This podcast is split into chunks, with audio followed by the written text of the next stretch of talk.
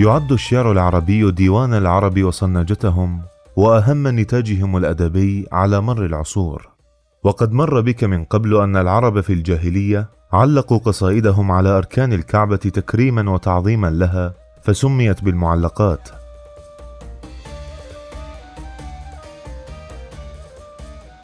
ومع مطلع العصر الحديث نبغ في الشعر أجيال من الشعراء تقاسموا المجد الأدبي وصنعوا ملحمة الشعر العربي الذي يأبى التراجع عن حياة الناس وأخيلتهم وحاجاتهم.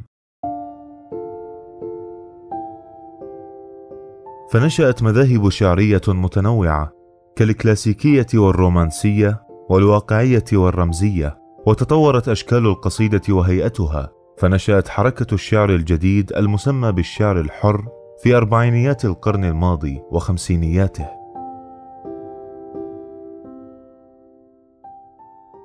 فبدلا من وحدة البيت في القصيدة العربية القائمة على الشطرين استجدت وحدة بنائية جديدة هي وحدة التفعيلة في القصيدة الحرة.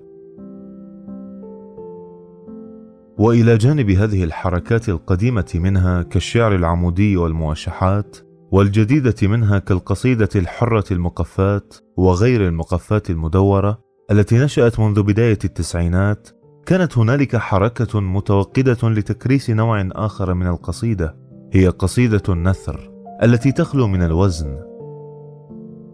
فخريطة الشعر العربي الحديث واسعة الحدود ومتداخلة مع ما يقع في العالم من حركات ومذاهب أدبية متنوعة تعبر عن حاجات الإنسان المعاصر وآماله ومخاوفه وطموحاته ورؤاه.